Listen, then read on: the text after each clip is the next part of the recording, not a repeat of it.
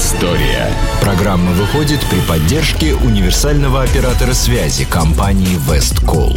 Весткол – надежный поставщик связи для бизнеса и дома. Да, Весткол всегда на вашей стороне. Это программа «Виват История». Здравствуйте. Э, в студии за пультом Александра Ромашова. Передо мной появляется историк Сергей Виватенко, ведущий программы. Здравствуй, Сергей. Здравствуйте, Саша. Здравствуйте, дорогие друзья. Ну что ж, э, сегодня, как всегда, по традиции, в конце программы у нас состоится исторический розыгрыш. Мы разыгрываем сегодня сертификат, подарочный сертификат на покупку книг в сети магазинов «Буквоед». Шикарный приз, я считаю. Прекрасно. Книга «Лучший друг человека» и любители программы «Виват История».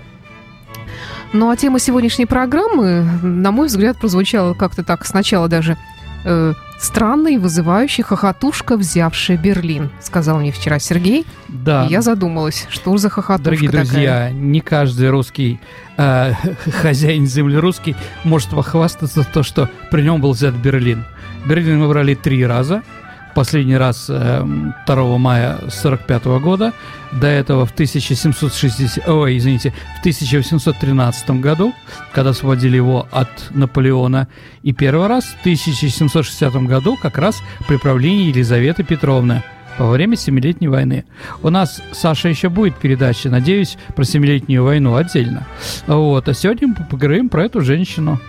Да, ну что делать, да, разные бывали правители, бывали мрачные, бывали веселые, бывали худые, бывали толстые.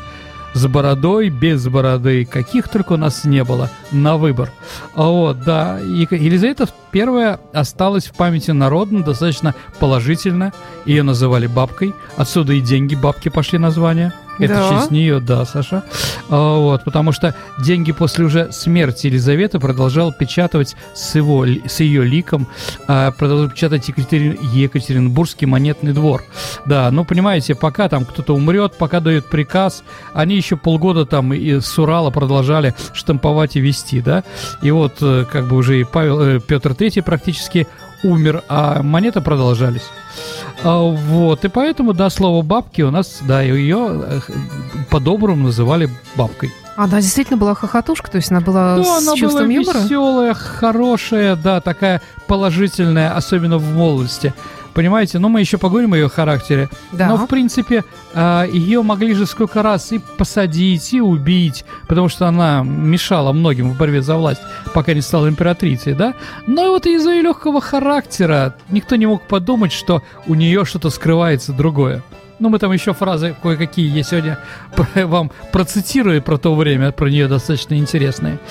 Итак, да, Елизавета Петровна, дщерь царя Петрова, как тогда говорили. Ну, наверное, да, одна из последних, да, из династии Романовых, вот как бы, которая имела прямое отношение к этому.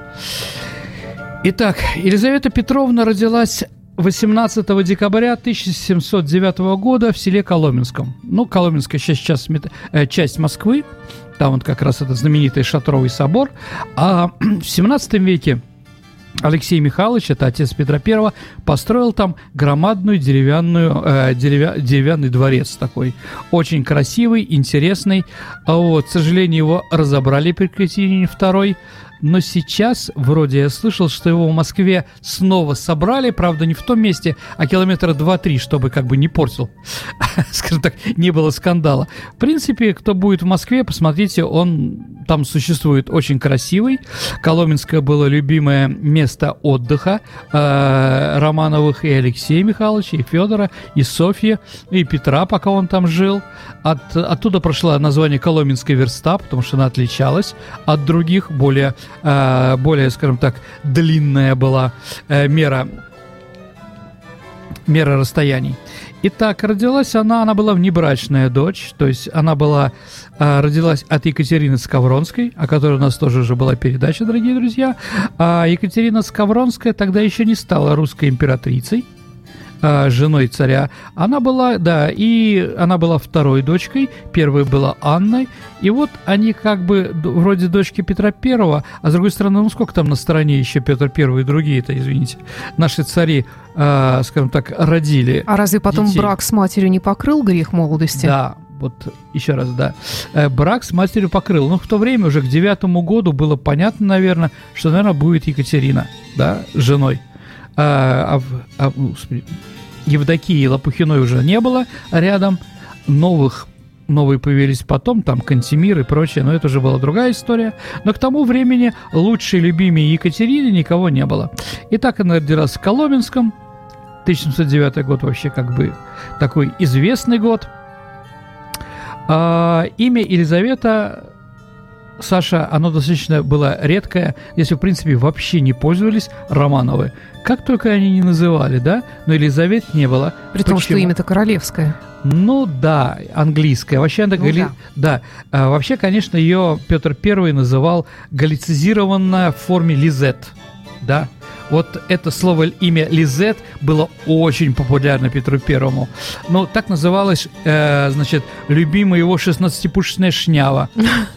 Корабль, да, строительство которого было начато 1706 году, да, а закончена как раз в июле 8 года, то есть меньше года, да, корабельный мастер Скляев, знаменитый, да, построил по проекту самого Петра I.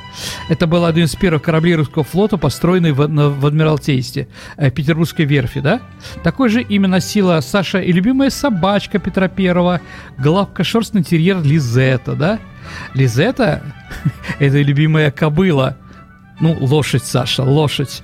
Любимая кобыла Петра Первого, персидской породы, на которой он был во время Полтавской битвы.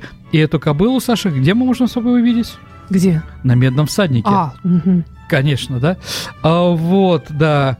Итак, собачка, Лошадка.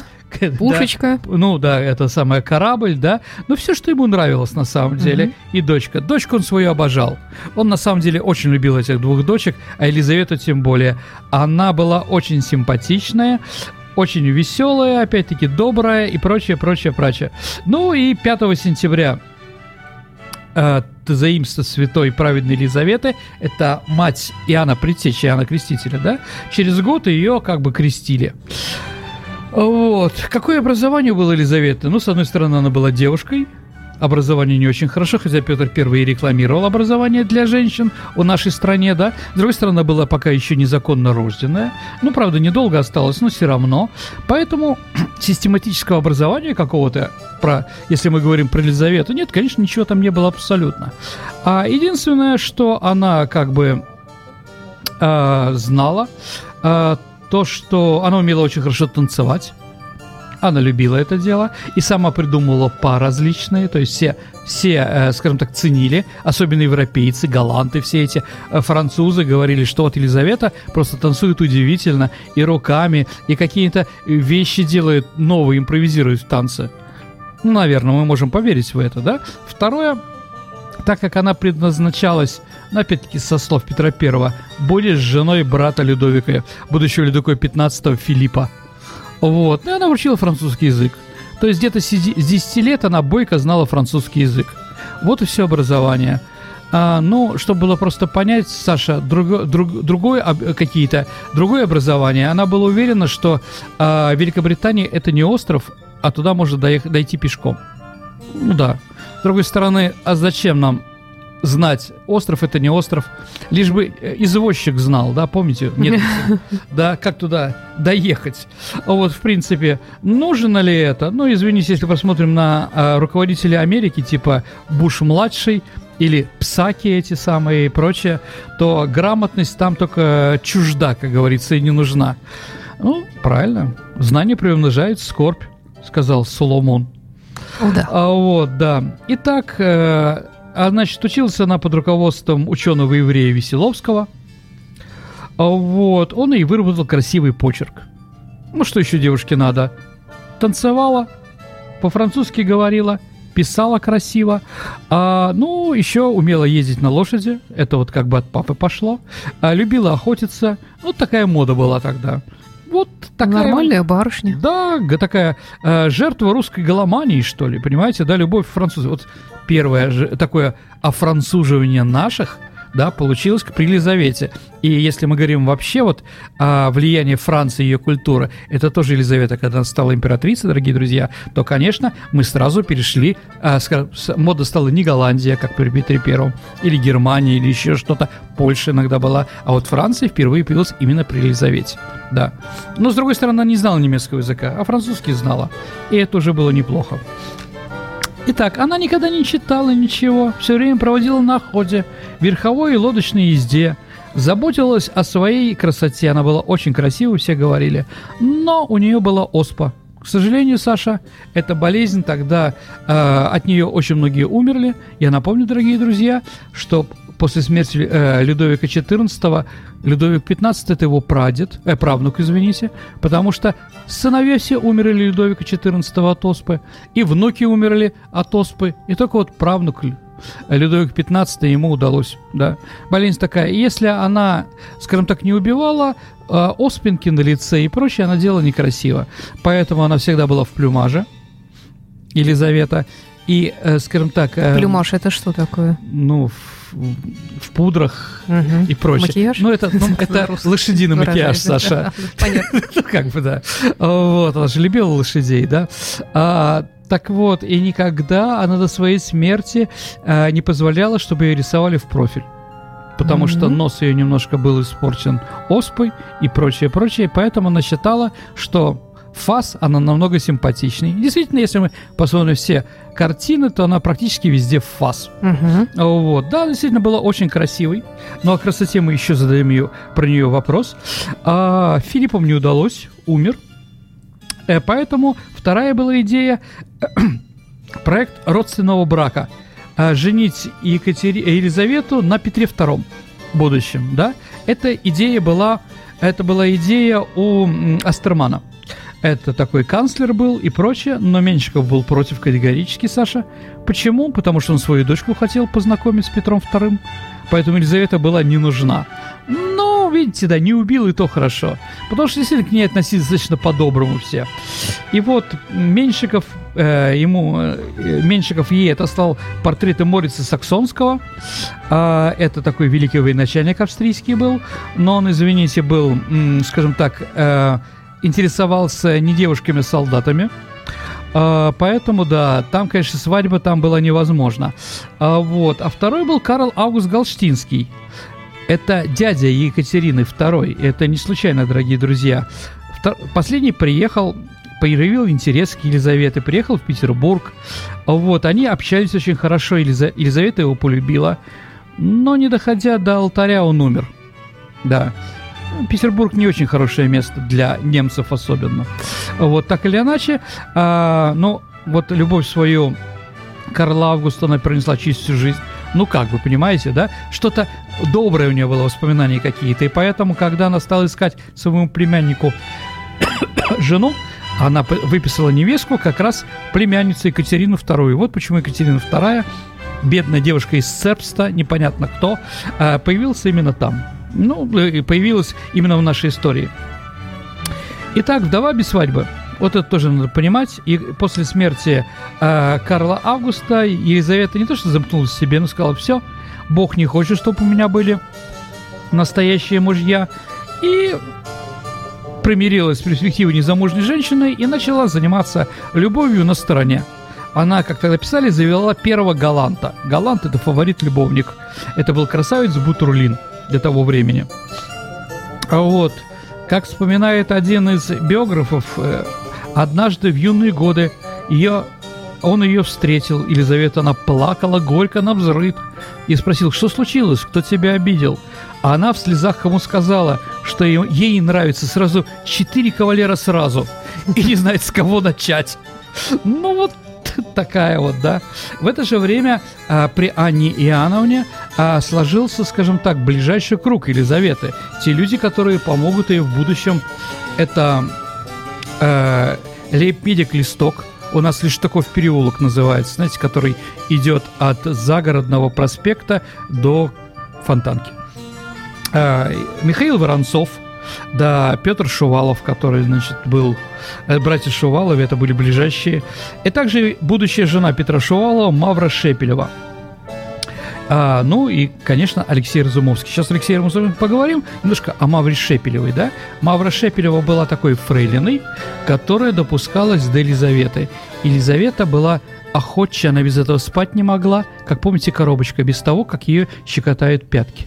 Щекотят пятки. И вот только Мавра Шепелева имела право это делать. Видимо, она умела это делать. Да, как бы без этого она не засыпала. Никакие галанты, никто, только Мавра. Да. Ну, вот такая вот мелочь у нее была. Ну, что ж делать-то, простим ее. Тогда это было модно, если верить про коробочку. Так и надо. Конечно, главную любовь в жизни – это Алексей Разумовский. Алексей Разумовский э, украинец, малорос, э, красив собою, знаменит был тем, что пел хорошо в церковном хоре. Через церковный хор они познакомились, его выписали вместе с хором а украинцы, как известно, известные певцы. Даже, Саша, на конкурсе а, лучших хоров а, СС э, э, да, первое место заняла, значит, занял как раз украинский хор. Поэтому их батальон СС получил название Нахтигаль – Соловей. Так или иначе, Алексей Разумовский тоже был неплохим соловьем. Он ее любил, она в него тоже любила. И вроде марганатический брак, вроде у них дети, например, княжна Тараканова непонятная. А дальше там, ну, не знаю, там такая печальница монахиня Досифея, которая умерла уже в 19 веке. Она считалась дочкой э, э, дочкой как раз Алексея э, Елизаветы II, Елизаветы I Петровны, да, от Алексея Разумовского.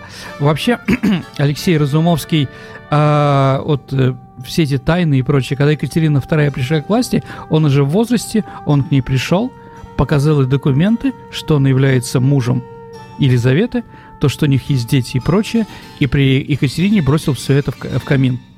То есть, говорит, вы императрица, нам не нужны потрясения, нам нужна Великая Россия, нам не нужна гражданская война, вы правите, я уверен, что вы та, тот человек, который сделает Россию великой. Вот, Екатерина тоже оценила это.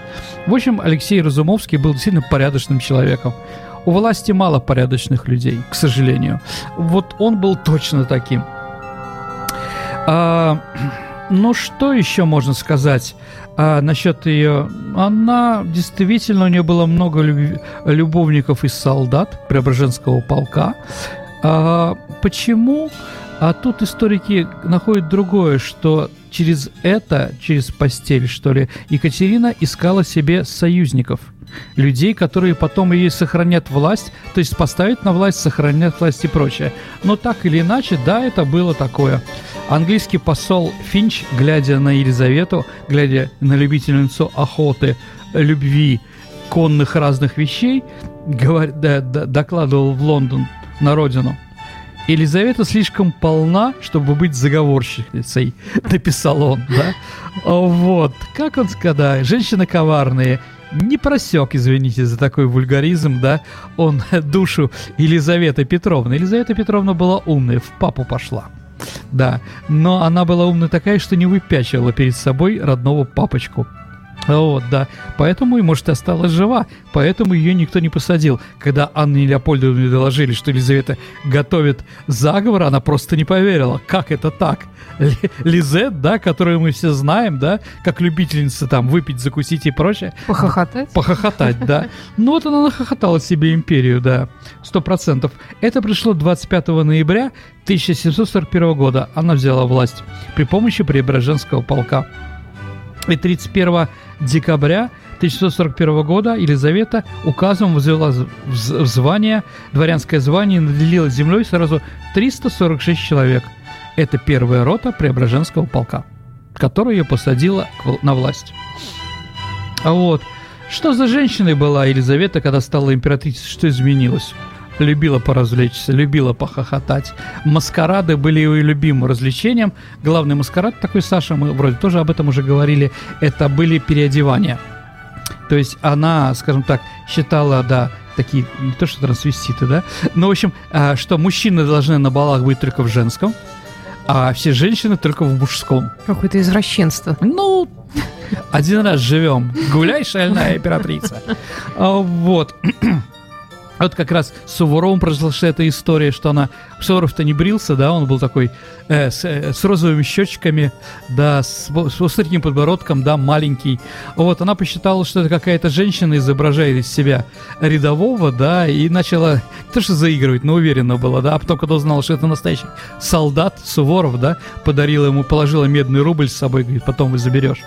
Вот, так Суворов стал известен императрице так или иначе, да, развлечения были очень большие. И если мы говорим про Петергоф, то, наверное, Петергоф, какой мы понимаем, да, с фонтанами и прочее, это все-таки не, Петро, не Петровский Петергоф, а Петергоф как раз Елизавета Петровна. Вот. С одной стороны, загул.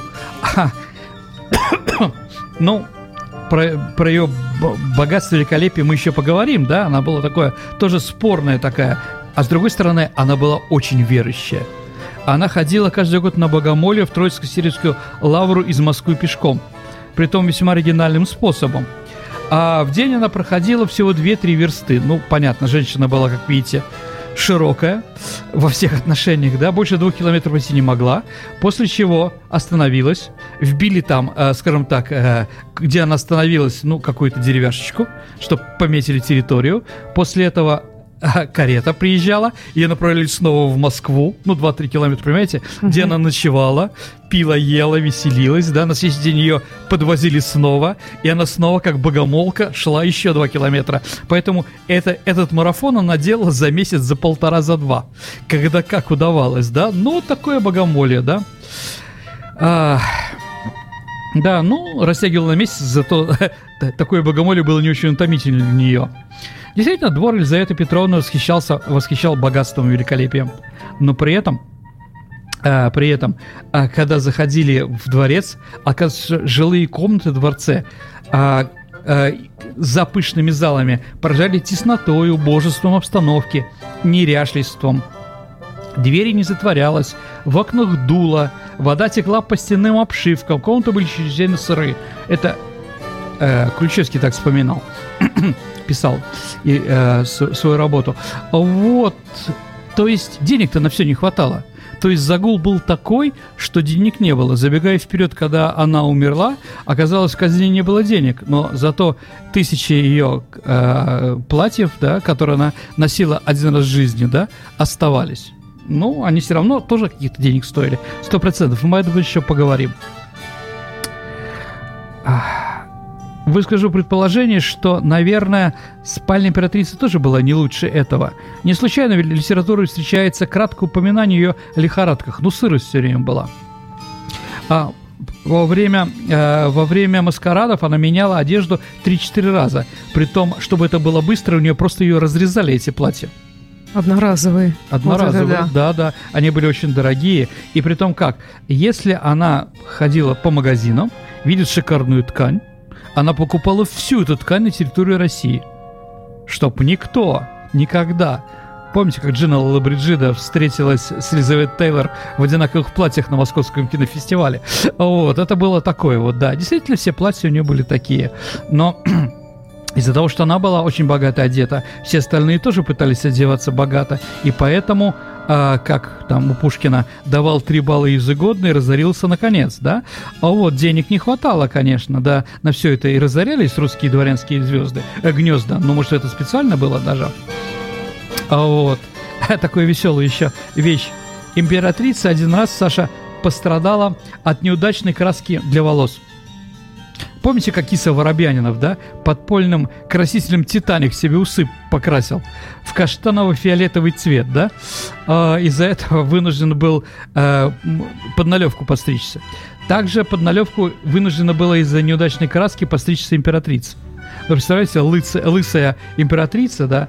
Что она сделала? Саша, что бы сделала как женщина? Парик она сделала. Отлично. А она приказала всем дворянкам постричь голову под налевку всем.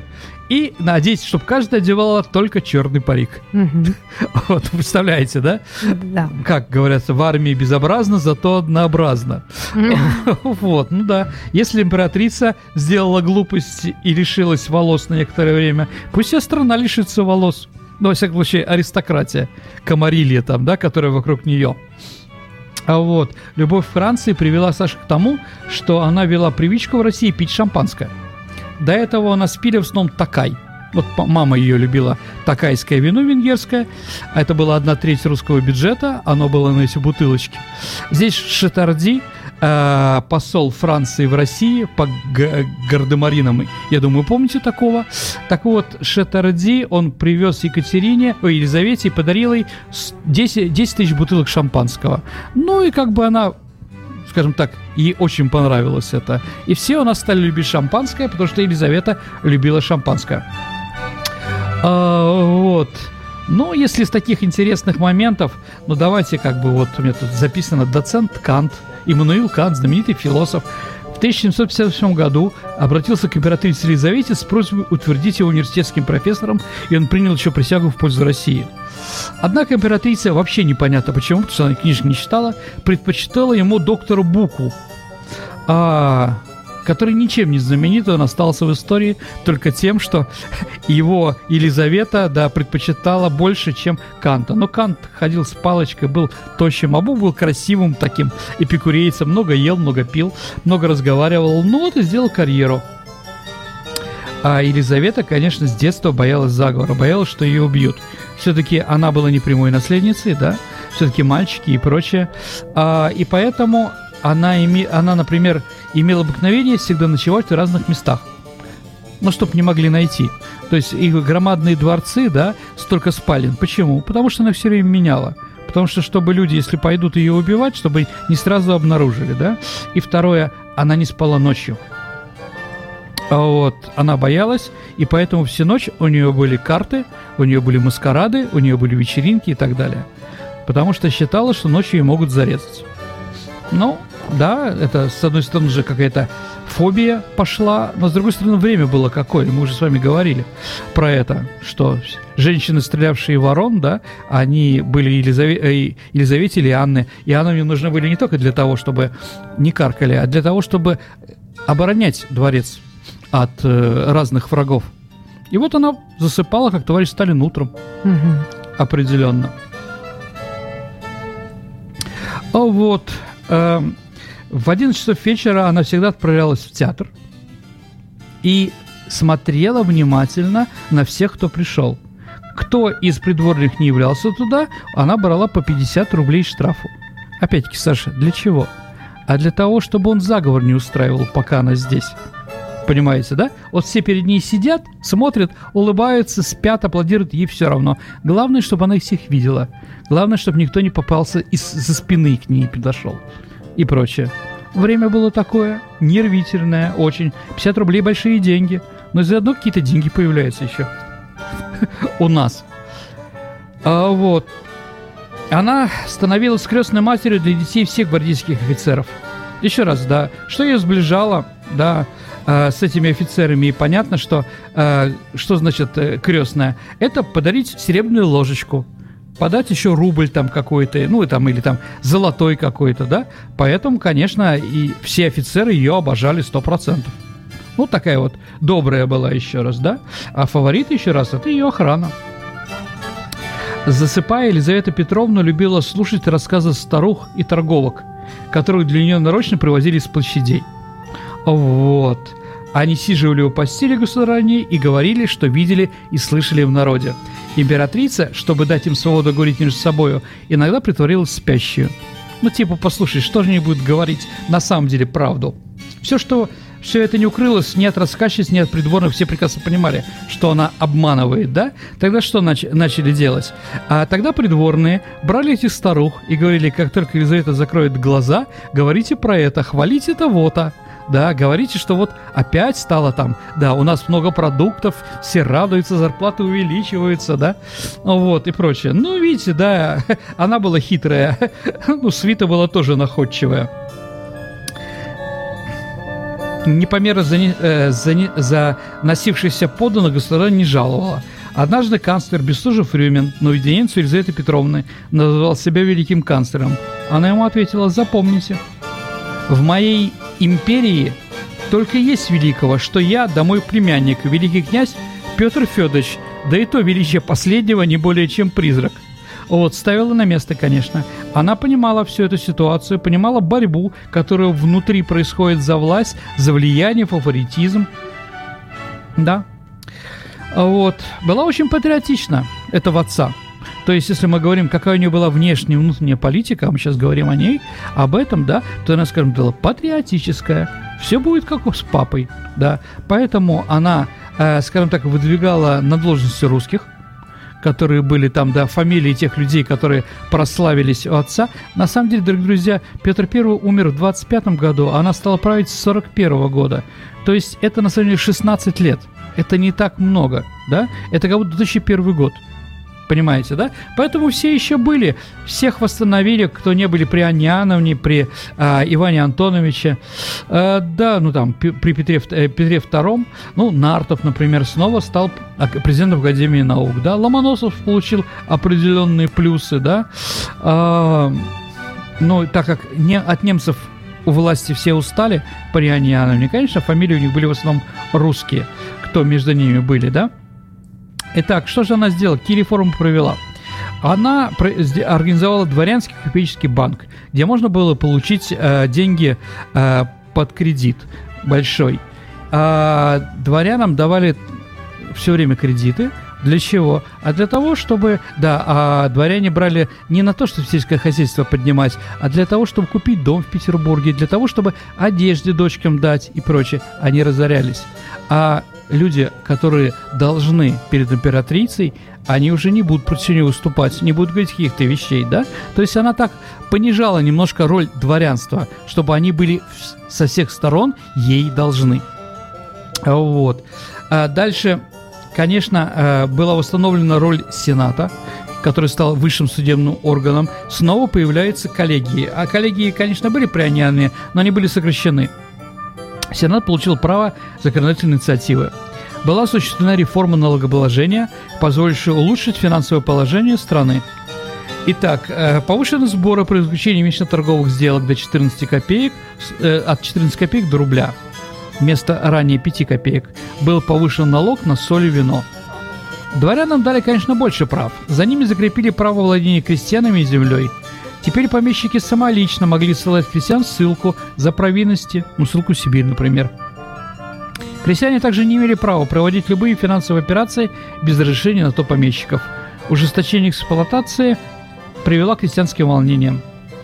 Восставали и монастырские крестьяне, и разные народцы, там вот башкирское восстание, как тогда говорили, э, было, да, приписанные к заводам рабочие восставали. То есть достаточно было нестабильно, с одной стороны – а с другой стороны, в принципе, авторитет у власти был очень большой, и никто не посягал на могущество императорской власти. Если мы говорим, Саша, как это назвать, то, наверное, это курс на просвещенный абсолютизм, то есть на достижение общего блага. Точно такой же э, курс проводили в жизнь многие европейские монархи 18 века. Что тут ничего нового, да? Впервые за сотни лет, дорогие друзья, при Елизавете в России не применялась смертная казнь. То есть до такой степени нарубили голов при Анне Иоанновне, но он сказал, не будет. Единственное самое страшное, Лопухиной отрезали язык. Слишком много говорилось, что она незаконно рождена Елизавета и прочее.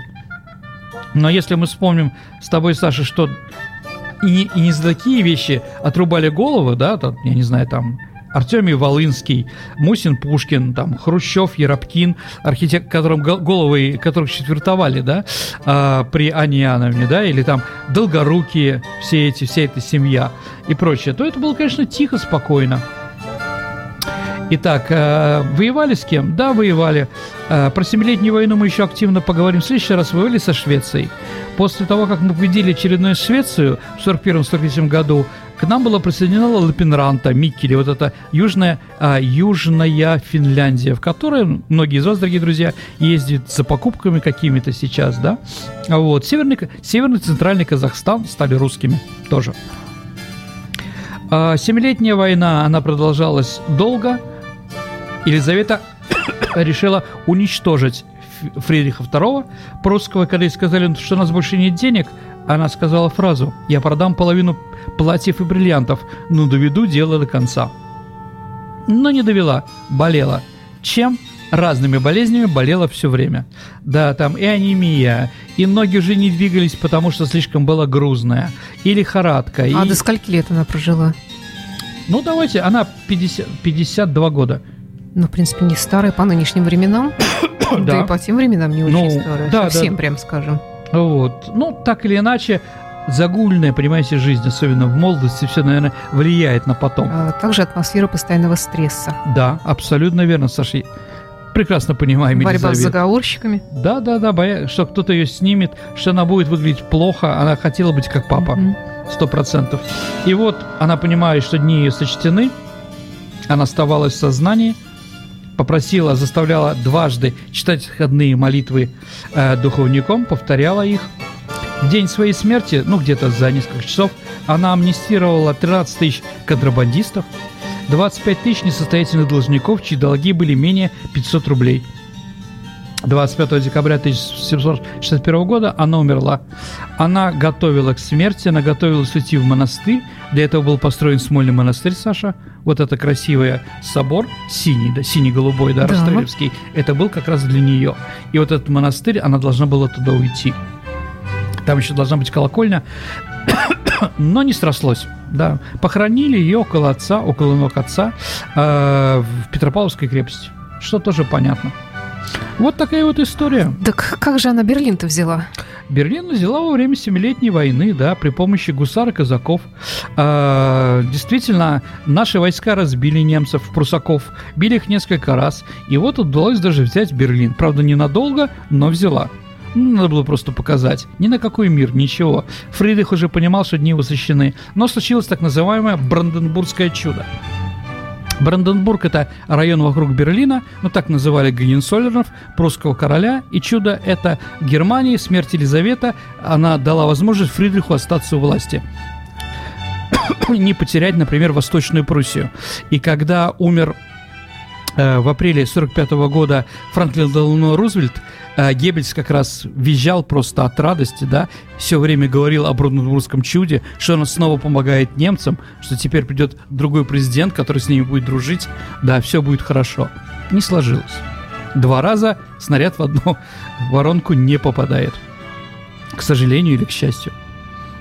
А Вот, вот такая вот женщина, вот такая история. Ну, не знаю, мне всегда мало, особенно когда касается дела вопроса женщин, императриц, вообще, чем ее э, почерк правления отличался от мужского почерка правления, или, или в Слушайте, принципе, на ее месте в то время мог оказаться любой, Еще раз, и давайте так. так же Кристина, события бы Чем сложились. она отличалась от других? Никого не казнила. Не было громадных христианских бунтов. Не было заговора против Потому неё. что она была женщина? Потому что она умная была женщина. С хорошим характером.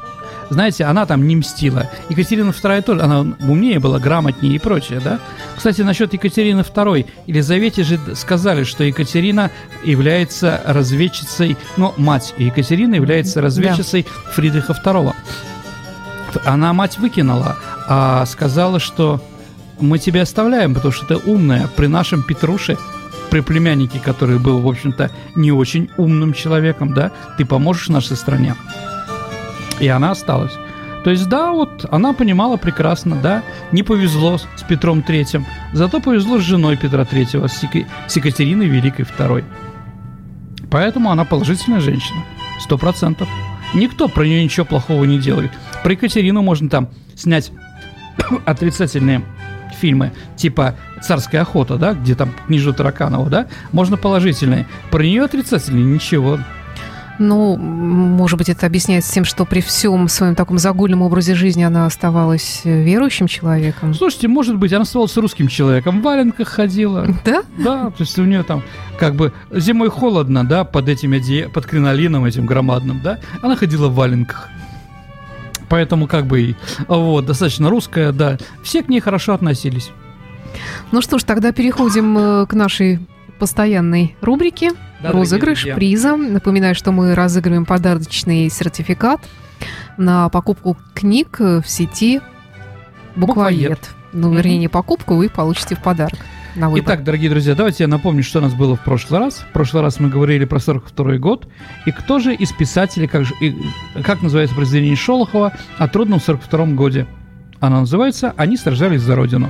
Есть у нас правильные ответы? Да, есть. Э, Давайте сегодня мы дадим приз э, нашей постоянной слушательнице, которая уже из раза в раз э, присылает э, нам правильные ответы. Зовут ее Мария Петрова. Поздравляем, Мария. Да, Мария, если вы нас слышите, попробуйте связаться со мной, найдите меня ВКонтакте или позвоните к нам в студию, или просто заезжайте к нам на Жуковского 57 и Да. получите ваш сертификат. Один из э, наших телезрителей, Владимир Таракопян, э, ответ правильный сдал, но он его не туда, скажем так, поместил. Ну, да, Да, бывает такое. Поэтому, дорогие друзья, Да, ваши ответы оставляйте только на нашем сайте. Принимаются абсолютно ответы верно. В окошечке вопрос программы «Виат История», то есть в самом анонсе программы, либо здесь у нас есть Мгм. в шапке нашего сайта кнопочка «Задать вопрос». Вот туда тоже. Ну, не забудьте представиться, указать номер телефона для Конечно. связи. Итак, дорогие друзья, сегодня у нас вопрос про Елизавету. Китайский посол э, э, писал Пе- Пекин о царице Елизавете. Царица Елизавета красавица, только ее портят очень круглые. Внимание, вопрос. А что очень круглые портят, по мнению китайцев, да, красоту Елизаветы? Да, тут уже стали поступать, кстати, ответы, в том числе правильные. Я представляю. Нет, правильные, правильные. Хорошо, хорошо. А, Итак, ваши ответы на нашем сайте оставляйте, пожалуйста. Это была программа «Виват История». Сергей, когда у нас будет выпуск, посвященный ответам на исторические вопросы? Да, у нас должен быть следующий, но мы только всего в, в сентябре начали как бы Да, восстанавливать передачу. отпуска. Давайте где-то числа 10 октября у нас будет передача. 10 это действительно 10 это вторник, да? Ну, я Ну, ну, примерно надеяться, да. надеемся. что расписание не изменится у нас до этого времени. Э, Ваши ответы, ой, ваши вопросы присылать э, тоже можно оставлять на нашем сайте. Э, В рубрике, ну не в рубрике, а нажав кнопочку «Задать вопрос». Либо пишите Сергею, либо мне ВКонтакте, в Фейсбуке. У нас есть группа ВКонтакте, программа «Виват Истории». Э, Там можно найти мои, например, координаты. Или мне лично на почту moontownsobaka.inbox.ru Захотите, найдете. Да. Сергей Виватенко, Александра Ромашова за пультом. До свидания, дорогие друзья. До новых встреч в эфире. Спасибо. Программа выходит при поддержке универсального оператора связи Весткол.